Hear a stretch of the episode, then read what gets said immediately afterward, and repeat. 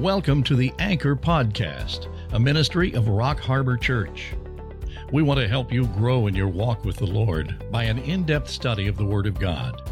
So grab your Bible and let's set a course for spiritual maturity. Here's Pastor Brandon with today's message. This is part two of last week's sermon of discerning the counterfeit. And we're looking at the Antichrist and kind of taking our time going through it because it gets very complicated real quick. And so let's do this. Before we get in, let's look at the previous verses that we looked at last week. I won't go in and unpack those. That'll be in last week's sermon if you want to listen to it online.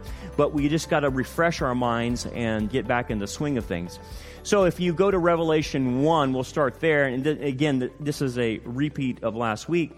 It says, Then I stood on the sand of the sea, and I saw a beast rising out of the sea. And remember, we talked about that the Antichrist is a Gentile. The sea represents the Mediterranean or the Gentiles' people, where he comes from. So he's a Gentile, but he comes from the Mediterranean area of the revived Roman Empire, if you want to call that.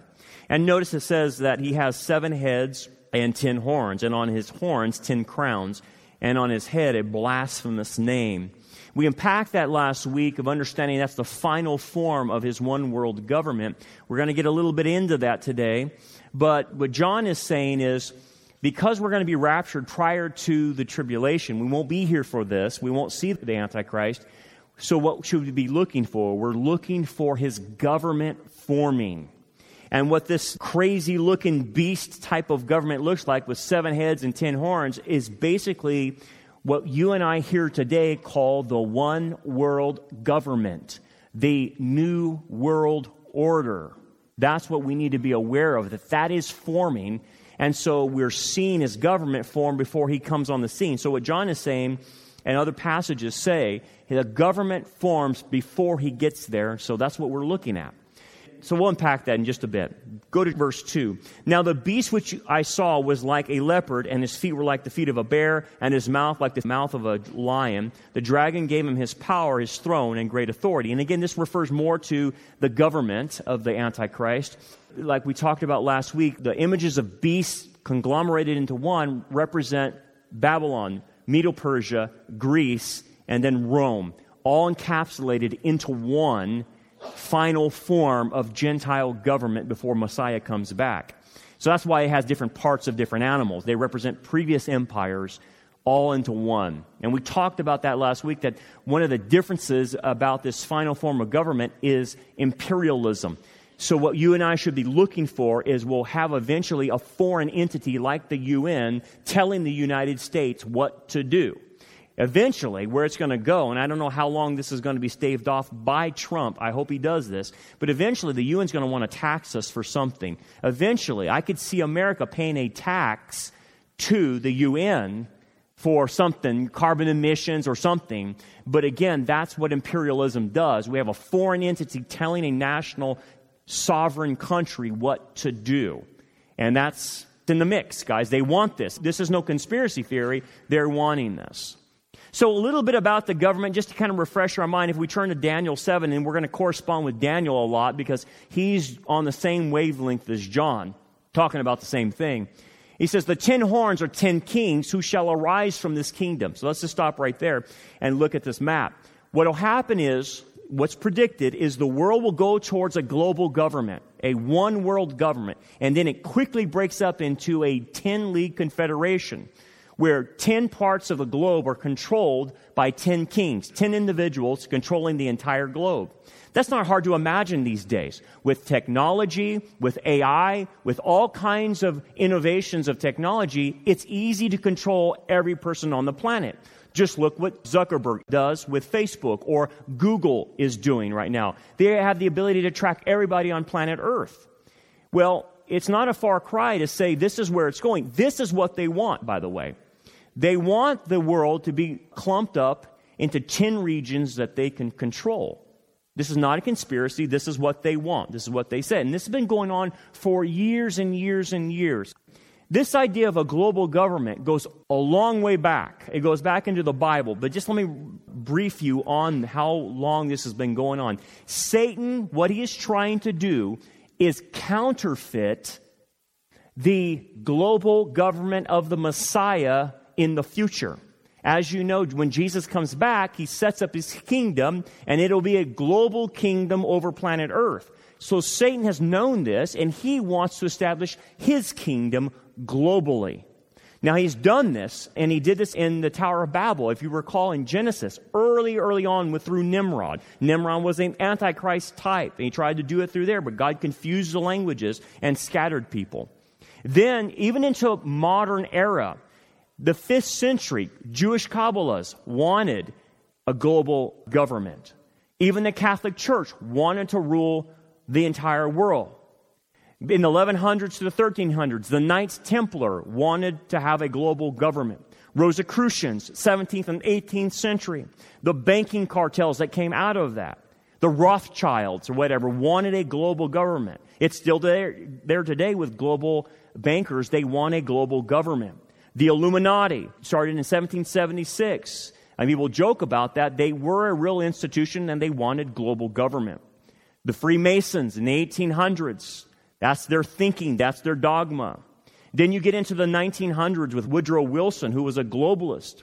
You know, it was Edward Mandell House that got us into World War I with pushing Woodrow Wilson into that and wanting to form a one world government and create a Federal Reserve Bank, which is neither federal nor reserve.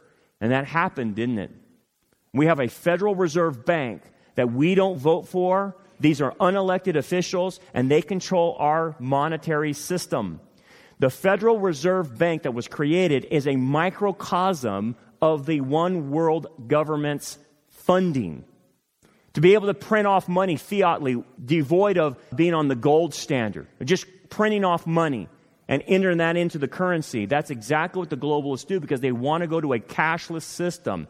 Because cashless means that you can trace it, you can control it. Even parts of Europe, they have cashless systems now in some countries, and they charge the people negative interest or have their money in the bank. Imagine a world where there's no cash. Imagine that the only way you dealt with things is through a debit card or some type of chip implanted in you that controlled all your banking. I heard recently, a couple weeks ago, about guns. They're right now working with the major credit card companies like MasterCard or Visa. The leftists, the globalists, are working with them, telling them, look, if you work with us, there's a lot of fringe benefits we'll give you. But we're asking you not to allow people to buy guns with a Visa or a MasterCard. Because if you went to a cashless system and then you went to go buy a gun, they're, gonna, they're not going to take away your Second Amendment. What they were going to do is say, well, you sw- try to swipe your card. Well, if you have a Visa or MasterCard, you couldn't buy a gun because Visa and MasterCard wouldn't allow you. So when, when you see little things like that, you're thinking, oh, this is about controlling. So they'll tell you it's for security reasons. We're going to do this so there's no drug cartels or there's no terrorist money or whatnot. But really, what it is is control. Controlling the whole entire populace on the planet. And that's where we're going with technology. So you see this, and these people want it. Then the League, the Council of Foreign Relations was developed by David Rockefeller. Then the League of Nations started, which developed into what we now know the United Nations. Communists, Marxists, progressives all want a one world government. The Bilderberg Group wants a one world government. The Club of Rome, that started in 1968, all want a global government. The Trilateral Commission by David Rockefeller wants it. The Vatican wants it. Over 12 times in this last Pope's time in office, Pope Francis, he has 12 times he has promoted a new world order or globalism. He's hook, line, and sinker with it. You got individuals like George H. Bush that said we want a new world order. New world order comes out of globalism. Henry Kissinger, Walter Cronkite, George Soros, Obama, Hillary Clinton, Paul Ryan, Mark Zuckerberg, Emmanuel Macron, and even in the church. Evangelistic organizations like Restoring Eden, Evangelical Environmental Network, all want a global government. So it's even in the church. So what I'm saying, what we're studying, is not something in the distant future that, well, I really can't see that. It's here. You're living in a time where the beast government is forming right in front of our very eyes. Technology is a good thing, but then it could be used for evil purposes, and I think all of us see that. Before we go in, what are the catchphrases I should be listening to about this global government? What is the catchphrase that they use constantly? Just let me go through just a quick list. Socialized healthcare, gun control, big government, high taxes, population reductions, open borders, environmentalism, increased debt, increased poverty, international welfare, class warfare, single religion over the world, destroy the family, remove individualism, remove patriotism, multiculturalism. Those are all catchphrases, and tolerance will be another catchphrase. When you hear any of those, understand that's coming from the global government. It sounds nice, it's a pseudo morality, but it's not real morality, it's not biblical morality, it's a pseudo morality. Let's go back to the text, go back to Daniel, and now we'll go back to the Antichrist. And another, out of the ten kings that we saw, another shall arise after them. Remember, there's ten horns, and now Daniel predicts, along with John, that another horn will come out of this government. Now, this horn speaks blasphemous things, and you'll see that. And notice the text, go back to the text. This horn, he shall be different from the first ones. He's different in many, many ways. He's different in the fact that he controls all of them eventually. Notice in Revelation 13:1, again I'm going back and forth to Revelation and Daniel. He has seven heads and ten horns, and on his horns ten crowns. Now something has happened in the text. John is indicating that there were these ten kings that controlled all the planet, but on this beast government, he only sees seven heads, but yet the ten horns are still there with ten crowns. Something has happened to three of the heads. And this little horn, called the Antichrist, is the one who has done something. As he has risen, he has done something, and because he starts rising, he goes to war. Let me show you this war in Daniel chapter 11. At that time of the end, this is in the tribulation, the king of the south shall attack him. Again, talking about different kings. One kingdom is called the king of the south, shall attack him, and the king of the north shall come against him like a whirlwind. Again, we don't know who these kings are because these are the kings that control these specific regions over the planet during this period of time in the future. The king of the north shall come against him like a whirlwind with chariots, horsemen, and with many ships, and he shall enter the countries, overwhelm them, and pass through. So basically, defeat them militarily. He shall also enter the glorious land, and many countries shall be overthrown. The glorious land is referring to Israel. So Antichrist enters Israel, but these shall escape from his hand Edom, Moab, and the prominent people of Ammon. So interesting enough, a pincer move happens because remember, Antichrist is in protection mode to Israel. Remember, he has cut a deal with Israel. And he's their protector, believe it or not. Well, since he's their protector, the king of the north, the king of the south, and even the king of the east come in and try a pincer move on Israel to destroy Israel. Antichrist jumps in the middle of this to protect Israel, and he sets up his military campaign right there in the heart of Israel. And this is at the midpoint of the tribulation. So follow me with it a little bit. It gets complicated. And so he defends Israel from the king of the north and from the king of the south, and then also from the king of the east. He shall stretch out his hand against the countries, and the land of Egypt shall not escape. He shall have power over the treasures of gold and silver, and over all the precious things of Egypt. Also, the Libyans, the Ethiopians shall follow at his heels. So basically, he defeats them. But news from the east, eastern king, and the north shall trouble him. Therefore, he shall go out with great fury to destroy and annihilate many and he shall plant the tents of his palace between the seas and the glorious holy mountain. The, the, military campaign, his tent, will be planted between the Mediterranean Sea and then Jerusalem. That specific location is what we know as the Jezreel Valley or the Valley of Megiddo, where Antichrist will eventually have his campaign, his last campaign, the campaign of Armageddon, from there. Basically, then, what happens in this war that happens in the midpoint of the tribulation, he defeats these three kings.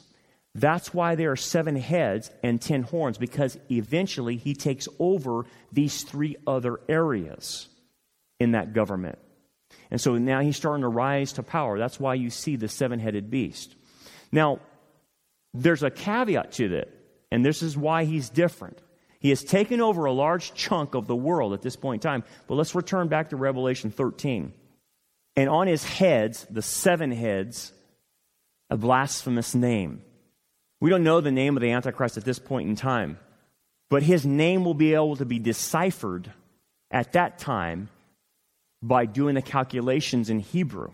The Hebrew language is a alphanumeric language, which means that letters correspond to numbers. And so at that time, that blasphemous name will be known to the inhabitants of the earth because all they will have to do, at least believers will, is calculate his name in Hebrew and it will end up at 666. That's how they'll know how to identify the Antichrist, along with all the other things that we're seeing. But that's the blasphemous name it's talking about. And he'll blaspheme God, and we'll see this in Daniel 7. He just, the reason his name is blasphemous because of what he does. He shall speak pompous words against the Most High, shall persecute the saints of the Most High. So notice that Daniel is using the term Most High. You'll see this a lot in the Old Testament. It doesn't say Yahweh, it doesn't say El, it's Elyon he's bragging against the Most High. Well, when you see the term Elyon, or you see Most High in English, it's referring to the angelic realm. In the angelic realm, God is known as the Most High. There are other spirit creatures in the angelic realm that God created, but God is the Most High of the Spirit. So you got the spiritual realm and then you have the earthly realm. So when you have the God of the Most High, it's referring to the spiritual realm because Antichrist is the son of Satan, and Satan is a spiritual creature. But again, here's a definition of Elyon, and I want you to notice why Daniel's using this. It's referring to the God of Israel, Yahweh. And it's called the Most High because he is the true sovereign king and creator who is sovereign over both spiritual realms and earthly realms. Yahweh, Elyon is incomparable among spirit beings and human beings. The reason Daniel is using this language, spiritual language, for the spiritual realm is because Antichrist is claiming to be God. Antichrist is claiming to be Messiah. He is claiming the most high position in the spiritual realm. He's claiming to be the most high. So Daniel uses this language to say, no, no. There's no one comparable to Yahweh. Nothing compares to him. Not this little measly man called the Antichrist is no way comparable. So you have to see what's going on in the heavenly realms. It's an attack on God. It's saying that Satan and the Antichrist think they're higher than God. So, anyway, it's that drama being played out. But notice, let's go back to the text in Daniel. And he shall intend to change times and law. Then the saints shall be given into his hand for a time times a half a time. That's three and a half years. So, what Antichrist does is when he starts rising to power, and then he does a deal with Israel, he intends to change the times and laws. That's a reference to Israel's times and laws. This is why Israel is God's timepiece. What he'll do to Israel is change the way they worship. He will change them being able to sacrifice, being able to keep the feasts, he will forbid this, just like Antiochus Epiphanes did early on in about the fourth century BC. He will not let the Jews do their rituals, their rites, when the temple is built. So that's one of the hallmarks of him. And he tries to change things. And then obviously he persecutes them and the rest of the tribulation saints. That's his hallmark is he tries to destroy them. Now, let's go back to Revelation 13:3. And this is where it starts getting tricky. And it says, I saw one of his heads as if it had been mortally wounded. The Greek is sphazo, eis thanatos, which means to put to death by violence. In this war that he gets in of taking and disposing three of the kings, he dies. He's killed. We have another text that indicates this. This is the same context. In Daniel 11, in the same context of the fight that he gets in, he shall come to his end and no one will help him. So in that war, Antichrist is killed in this war. They kill him somehow. A sniper shot? I don't know. He suffers a fatal wound. Now, a lot of people say, well, it's because where we're going with this is kind of bizarre. Okay, so hold on. they'll say, well, he wasn't really killed. It seemed like he was killed, perhaps. And that's what the text is saying. No, it's actually the same phraseology used for Messiah. So let's jump back to that other passage. And I looked, behold, in the midst of the throne and four living creatures, and in the midst of the elders stood a lamb as though it had been slain. Same phraseology, same Greek word, sphazo. Here's what you have to then conclude, and follow me where I'm going with this. If you don't say the Antichrist was killed, then you can't say it in that text for Messiah. It's the same phraseology. So, since this phrase is being used for Jesus, and we obviously know he died on a cross, right? He was dead, buried, and rose again. The same phrase John is using for Antichrist. Hence, because of this precursor here, we have to conclude then, yes, Antichrist is then killed in this war, and he's dead, dead on the doornail, okay? Why would I be so adamant about that? Because of where it's going. Go to the next passage. And his deadly wound was healed. His deadly wound was healed. If he's dead and he comes back to life, that's what John is saying. It's what we call a counterfeit resurrection. Remember, he's anti Christ. He's instead of Christ. He's pretending to be Christ. So he's counterfeiting Christ's resurrection. And Satan is doing this. Now, hold on to your hats because now you get into some very supernatural things because of that, and, and the implications are profound. If he is dead, it's not a simulated resurrection. Well, he was just out of it and then he came back and revived. No, no, he was dead because you have other passages that clearly say where his soul was at. And that's important. Go to Revelation 17. The beast that you saw was and is not and will ascend out of the bottomless pit and go to perdition. Notice the phraseology that was, was alive, is not dead, and will ascend out of the bottomless pit. The bottomless pit that's where fallen angels go, is the bottomless, It's the abuso. That's where fallen angels go. How does he go from earth to the abuso? Because he died. So his soul goes to the abuso. And those who dwell on earth will marvel, whose names are not written in the book of life from the foundation of the world, when they see the beast that was alive and is not dead and yet is. He comes out of the abuso and comes back to life. So this is a total counterfeit resurrection, but there's some supernatural things going on here. Now, where do we go with that? Because the Bible is very supernatural. You can't be anti supernatural. And you have to understand that Satan has a lot of power. It could be that God grants Satan the ability to do this for this very time and allows him to do it. But remember, Satan can take people's lives, and he does. If you're not a believer, Satan has the ability to take your life. Only believers, according to Hebrews 2, are protected from Satan taking their lives. So the, the people out in the world, they're unprotected. Doesn't mean he's going to kill them, but he can if he wants to. Again, look what he did supernaturally to Job when God allowed the attack on Job by Satan. Remember? Satan killed his whole family. Do you recall that? He killed the whole family. And then he inflicted Job with wounds. So it's, and any, any controlled weather patterns, by the way, if you look in Job chapter 1, Satan has incredible powers. And again, Satan's on a leash with God. He, he can only do what God allows him to do, but don't discount the powers in the demonic realm. They're very, very powerful creatures. I'll give you an example, and I've told many of you this story a lot of times. When I met with a gal who had been a Satanist with Anton LaVey for a, a long time, she had been with Anton LaVey in San Francisco from 13 to 35. And, and I basically was asking, well, what were you doing with Anton LaVey? And she said that we were going all over the world healing people. Go to India, different parts of the world, and heal people. And I said, How did you heal people? What do you mean? You don't have power on yourself. No, no. She said it was the demons in her. She didn't call them demons, she called them spirits. They would heal people. And I said, Well, what would happen? And she goes, Well, they would afflict the person with a disease and then I would come on and pretend that I was healing them, but what they did is they just lifted the affliction off the individual. And it seemed like they had a, a miracle, that I was able to do miracles, but it really wasn't me, it was the demon lifting off the affliction.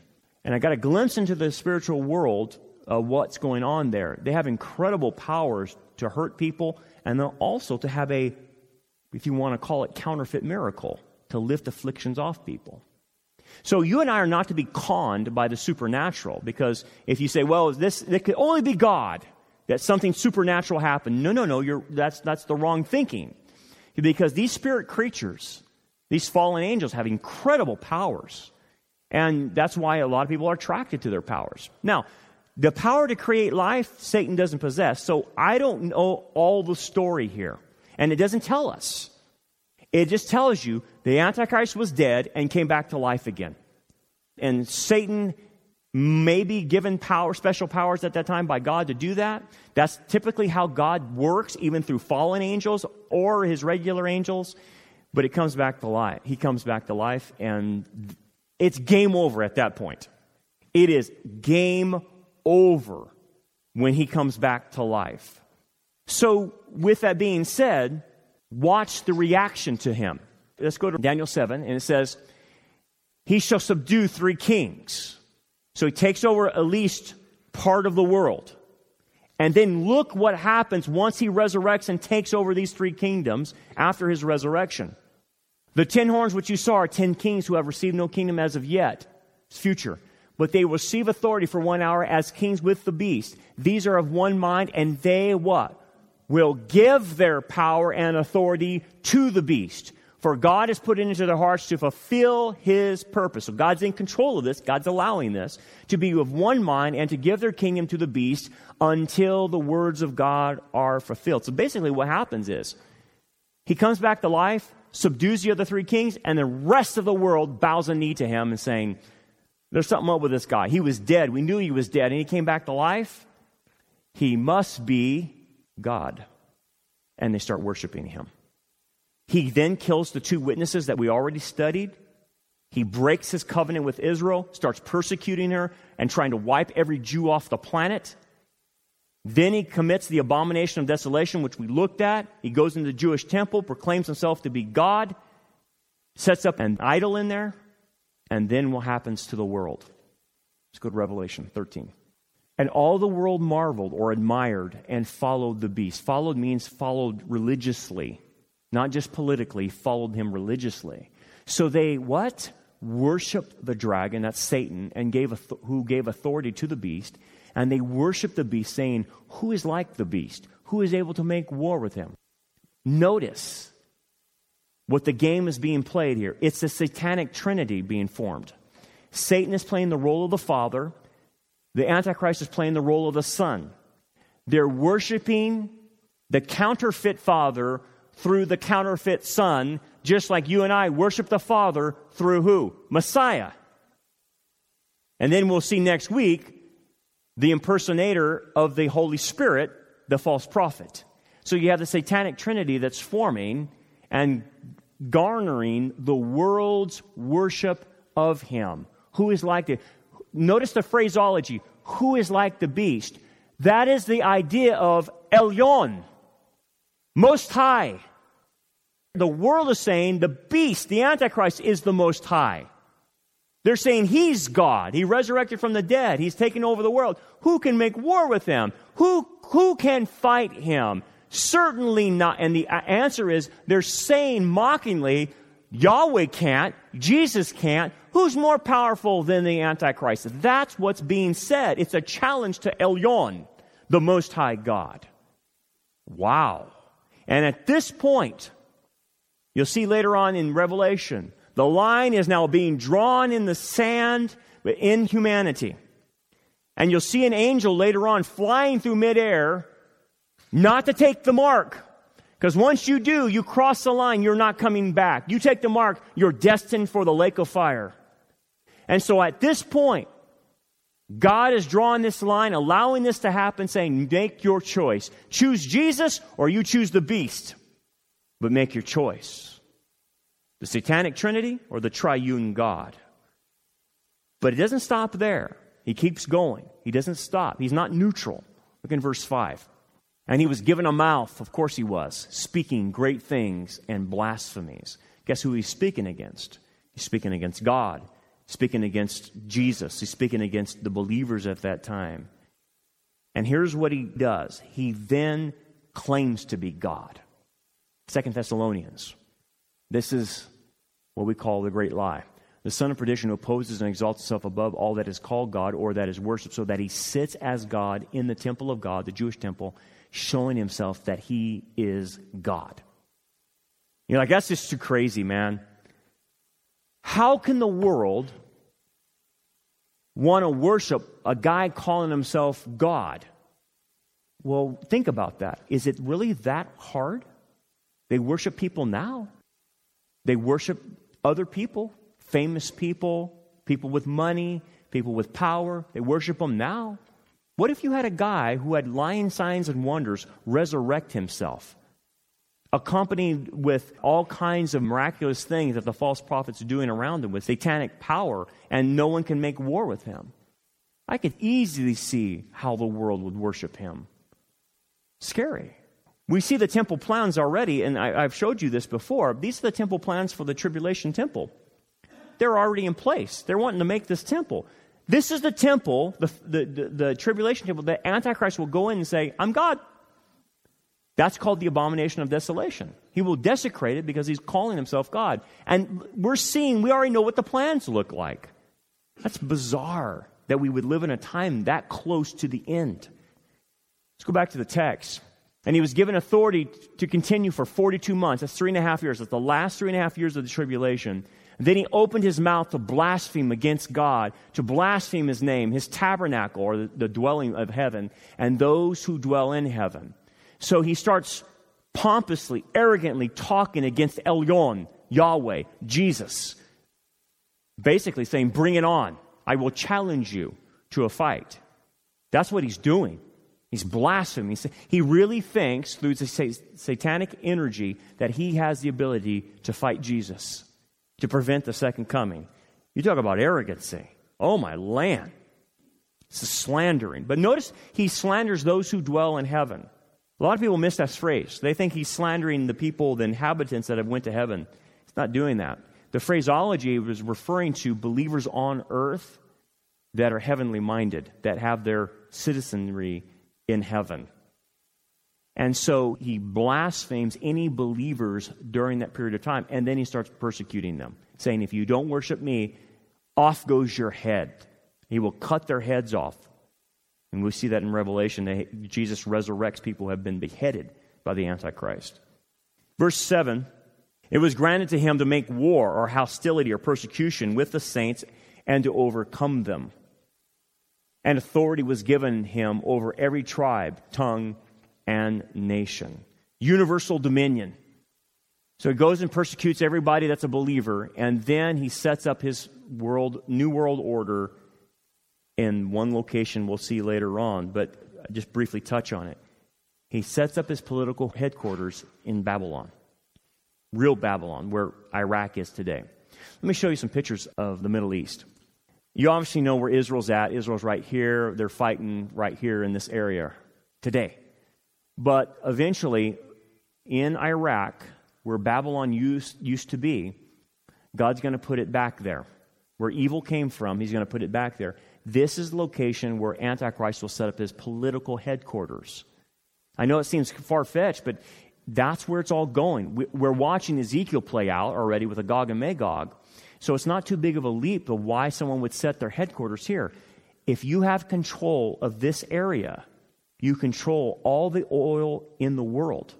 It's a very powerful position to be in. Of course, he would put his political and economic headquarters there. Of course, he would. It makes total sense in our modern day and age.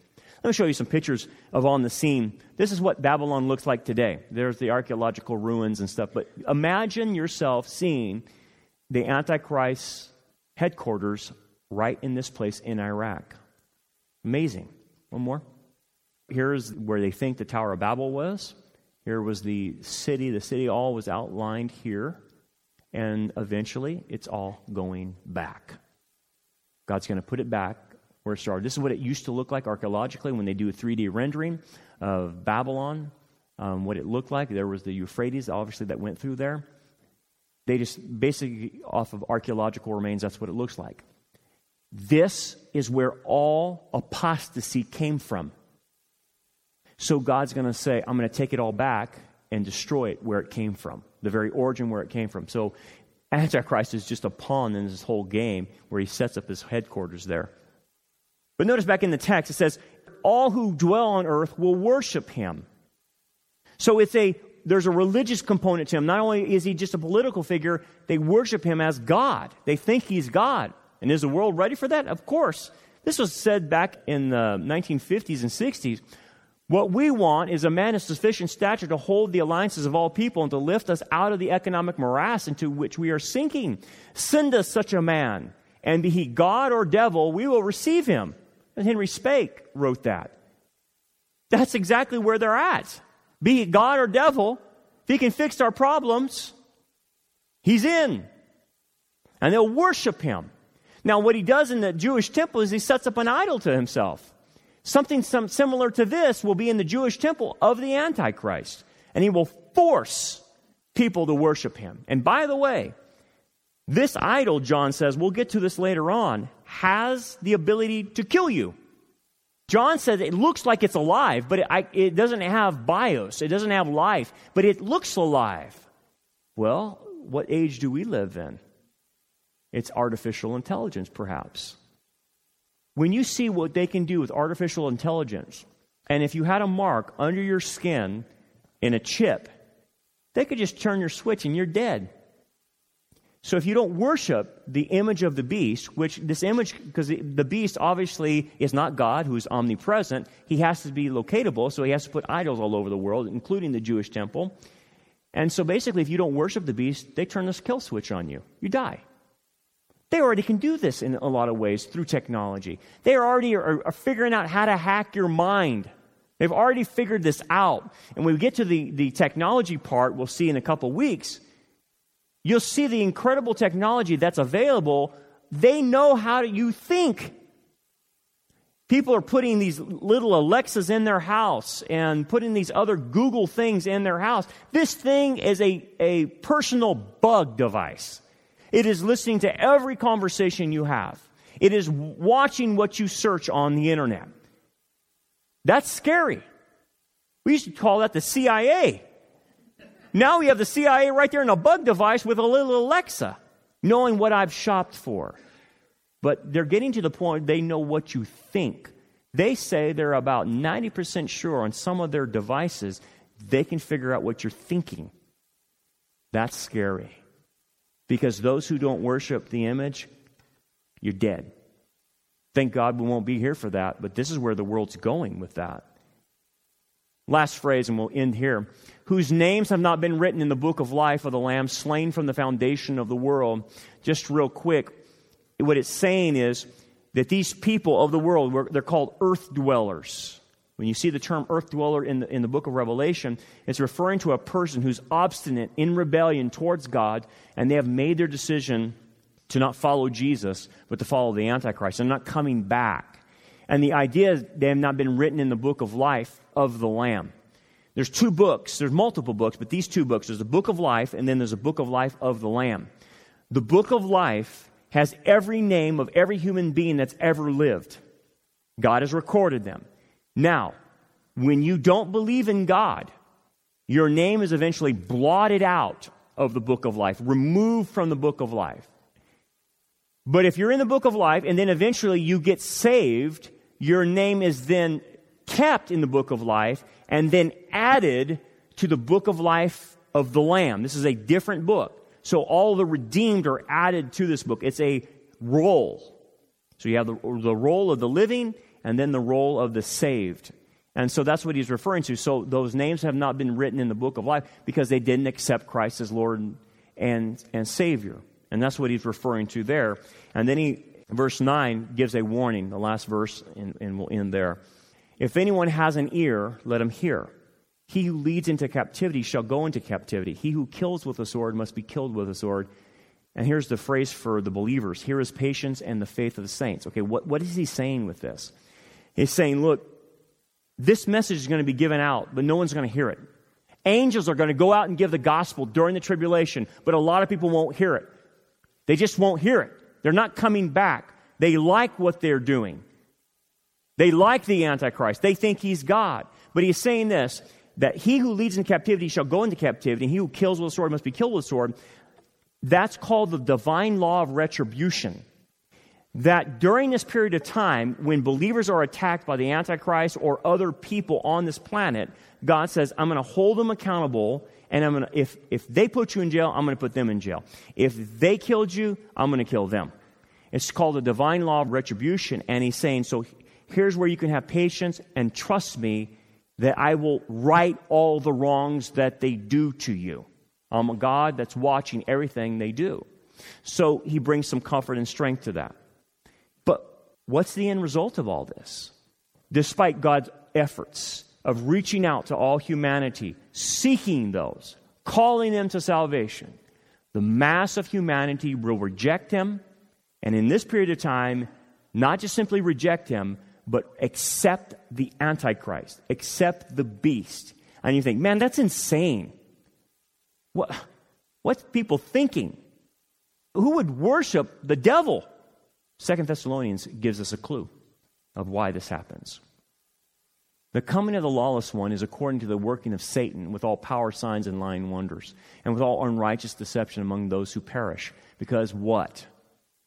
They did not receive the love of the truth. One, that they might be saved. And for this reason, God will send them a strong delusion that they should believe the lie. What's the lie? The Antichrist is God. That they all may be condemned who did not believe the truth, but what? Second thing, had pleasure in unrighteousness. It's those two. When you say, How could somebody accept the Antichrist and reject God's offer of salvation? He just said there's two reasons.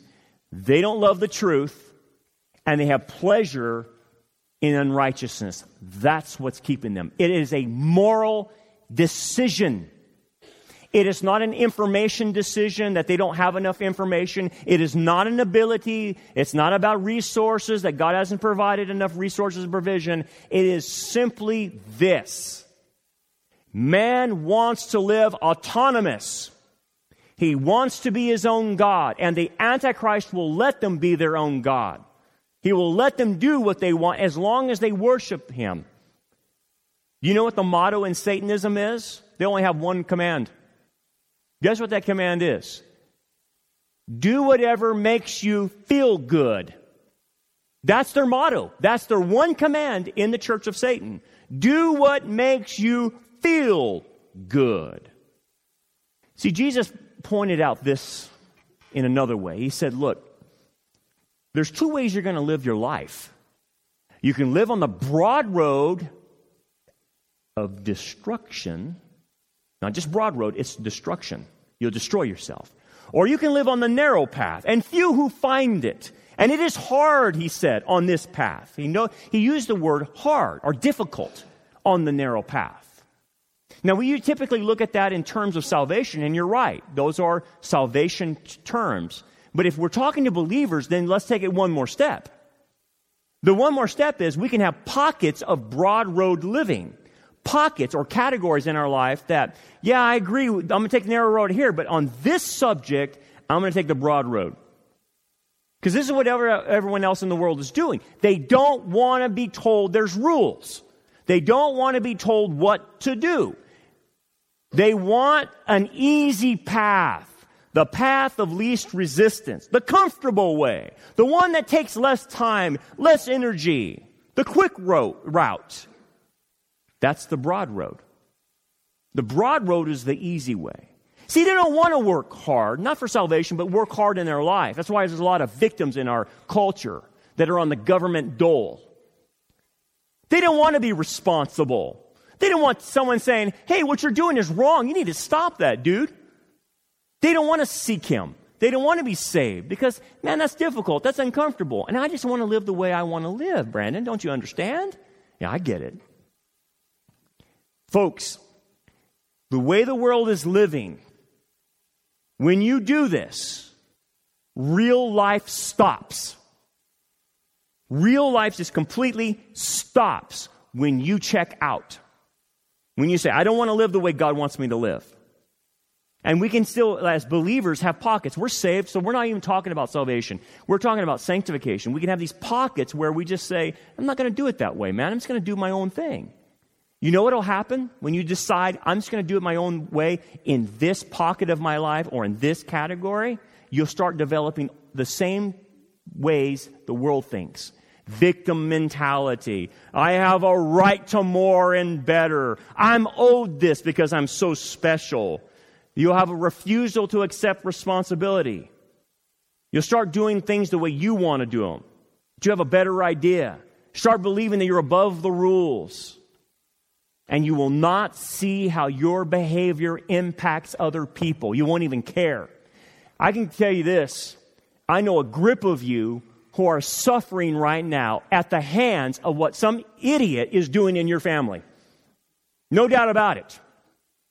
And what they keep doing, they don't care what they're doing to you. They don't care how stressed you are. They don't care how, sleep, how many sleepless nights you've had. They don't care. You're getting ready to have a heart attack. They don't care. I'm going to live life the way I want to live. No one's going to tell me. See, they don't care about others and how they impact other people. They alienate people and they make you angry, don't they? They don't care. They're just going to keep rolling and then they want you to take care of them when they hit the ground. That's the broad road. These people don't grow in their character. They become powerless, unproductive people of society. And basically, this they reject reality. That's what's happening. They reject reality. See, what the Antichrist represents, you have to go further than, than just looking at him. It's not so much him they're wanting, it's the wanting of a different reality. And he promises a different reality, one in which they can do anything they want. See, it's not so much him, it's what their desires are. I want to be autonomous. That's how they can accept him. That's how they can love him and bend the knee to him. Because he gives them what they want, not what they need. I want you to think about this statement. These people that you see in your lives, these people that are doing crazy things, they're out of reality, out of touch. They live bad lives, but they feel good about it. Have you noticed that? They don't have any problems sleeping at night. They don't have any problems, it seems. They just keep rolling. But in God's eyes, they're living very bad lives, but they feel good about it. The unmotivated employee, the parent faced with raising a difficult, self centered child, the dating relationship doesn't work because they're special and people, you know, should treat them special. I mean, just, they're not in reality, but they feel good about it. That's what the Antichrist represents. Get out of reality, join me in this unreality, and I'll make you feel good. And at the same time they feel good, they're going straight to hell, straight to the lake of fire as they enjoy doing anything they want. Let me tell you a story and we'll finish on this. There was a young man had a troubled road when he was a child and, and going through high school. He came with this mentality that he deserved special treatment for just existing, for being born. He deserved special treatment. There's a lot of millennials that like that, right? You know? That he was better than others. And he made life difficult for everyone around him. Everyone had to deal with his antics of being above it all. In class, he would disrupt the teacher. He was more than a class clown. Challenged the teachers, disrespectful to authority. Parents always had to come and bail him out all the time. Of course, they enabled him, said it's the teacher's fault, not his fault. He just flouted all the school rules, all social rules, and did whatever he wanted to. And then when he was older, he started going to parties, getting messed up at parties, ending in the drunk, uh, the gutter drunk. Parents would always bail him out. Kept doing this, got just totally out of control. Eventually, got put in jail because you just can't keep living that way, right? Some people wake up in jail, some people don't. Okay? Some people suffer, and the suffering doesn't wake them up. Because you know why? When you have a narcissistic attitude, when you think you're above everything and you don't want to comply with what God's saying, nothing affects you.